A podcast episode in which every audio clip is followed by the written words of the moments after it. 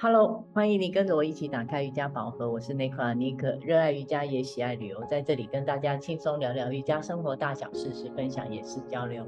嗨，我是黛比，喜欢在垫子上练瑜伽，也享受把瑜伽精神带入到生活里。喜欢我们，请按赞留言给五星。好，我们要继续来跟小英老师聊一聊。我觉得啊，我想问的啊，嗯，我想问的啊，啊，我是觉得我自己在成为老师之后。我觉得在教学跟自我练习好难取得平衡，所以我很想要问问，在这一方面的过程，你是怎么转变，或是一直到现在为止，你是用什么样的方式平衡拿捏的？嗯，像我那时候在师资训练的时候，老师说你的练习时间要是教学时间的两倍，觉得如果单身的话，也许还有可能。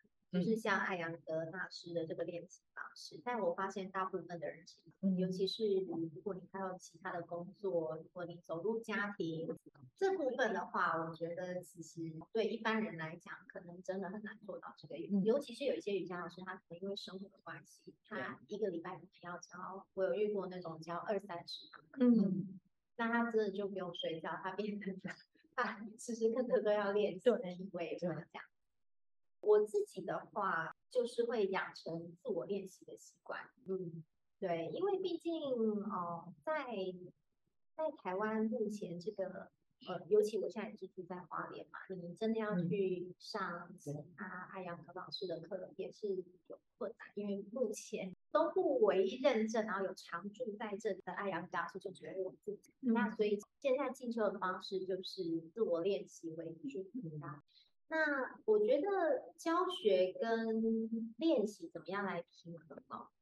基本上，如果你学生多的时候，你的练习自然就会减少，因为你课多了嘛。没错。那没有学生或者学生比较少的时候，你的自我练习就会比较好，因为你时间会比较多。那我的感觉跟我自己的想法是，如果学生多的话，那我就专注在教学多一点。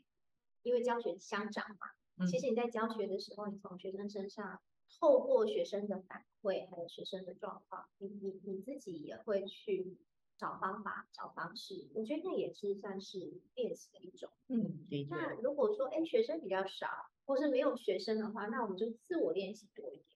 所以我觉得这个像是一个流动，因为外在世界你也没办法去控制这学生的多少，那你就自己去调整。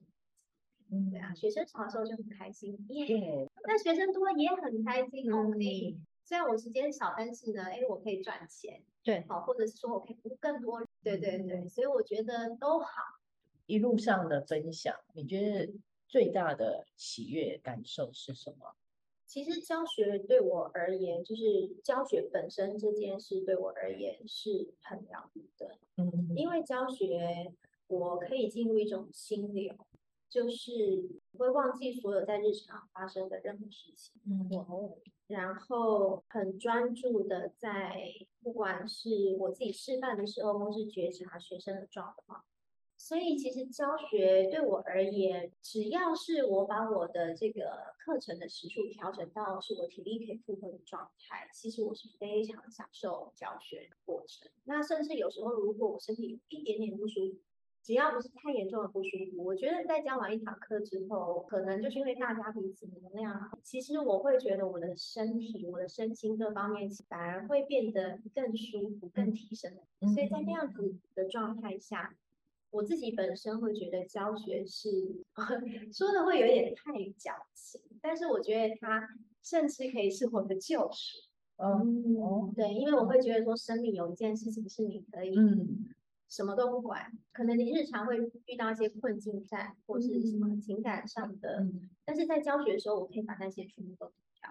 那个很棒哎、欸，因为我觉得才有办法持久，嗯、而且研究我觉得是很重要。对，我是非常享受的。对啊，嗯、因为我常常有时候跟 baby 分享，就是身为老师之后的感觉，嗯、对他听着听着好像也有点却步。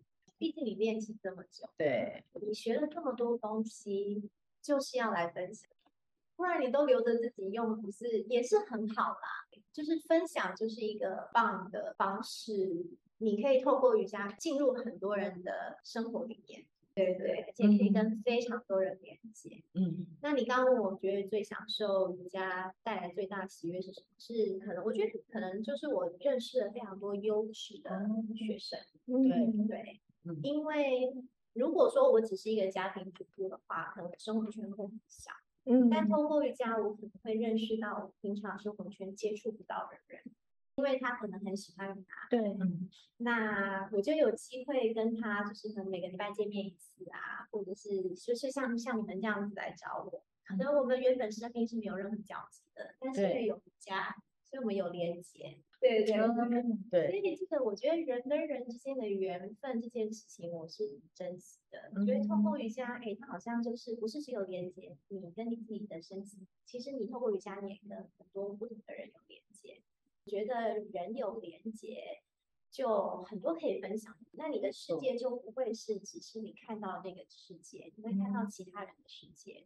这些人的所有的世界拼凑起来，就是一个更大、更宽广的世界，更美丽的视野。嗯，所以我觉得教瑜伽是一个非常丰盛的行业。哇，这个分享真的很棒哎！我不禁想到。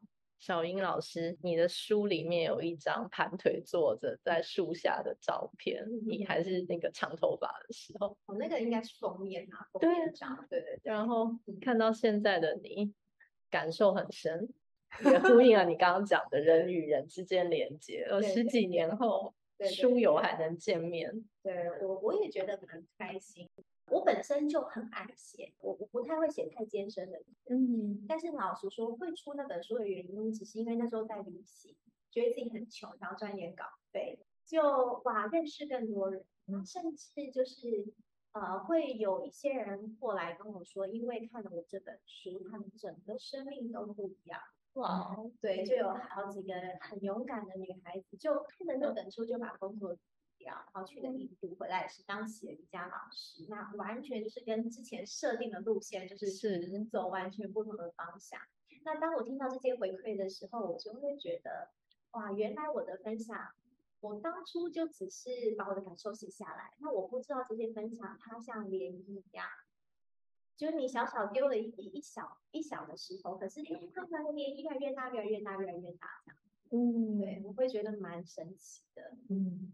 诶，小英老师，另外，你能不能再给我们一些呃瑜伽练习者一些建议，包含一些体位法啊，还有对生活态度，还有饮食啊、阅读各种面向的，你能想到的一些建议都可以。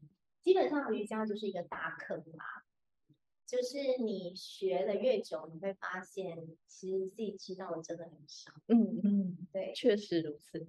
对，所以。我觉得最重要的就是坚持下去。哦，嗯，对，对，就是，然后不要给自己太大的压力，一定要在短期内达到什么。嗯，就是找一个你喜欢的教室，可能离家不要太远的，嗯、那你可以规律去上课的教室。嗯，一定要配合自我练习，因为其实上课它是一个老师传递的某一些讯息，它其实是需要我们的身体。还有我们的心智，还有我们的呼吸一起合作，才有办法去慢慢去消化，而且去整理老师给你的练习。所以第一个，我觉得是坚持下去。如果说太远的教室，或者去上课的时候你没有享受的话，那你可能很难继续坚持下去。然后第二个就是你一定要配合大家里做练习。然后接下来就是你可以多看书。嗯嗯。然后现在资讯非常的发达，嗯，很多瑜伽的书，你会发现瑜伽的书不是只有体位法，也有一些，比如说，呃，一些 Swamish 一些印度的大师，他会分享一些瑜伽的哲学，是跟生活有关的。那也有瑜伽的饮食，那这些都很好，你都可以去试试看，然后去感受一下，哎，我的身体，我的感受，我的情绪在。这些不管是饮食啊，或者是瑜伽哲学思想，或是这些体位法的练习，你自己本身的回馈是什么？嗯，然后你就从中慢慢的去筛选，然后让它变成一个日常。的，那我也很感谢我自己，因为有了持续练习，有了今天跟小英继续见面的 机会。也谢谢尼可老师。哦，不客气。对我们。还有更多，在下一集再继续分享。好啊。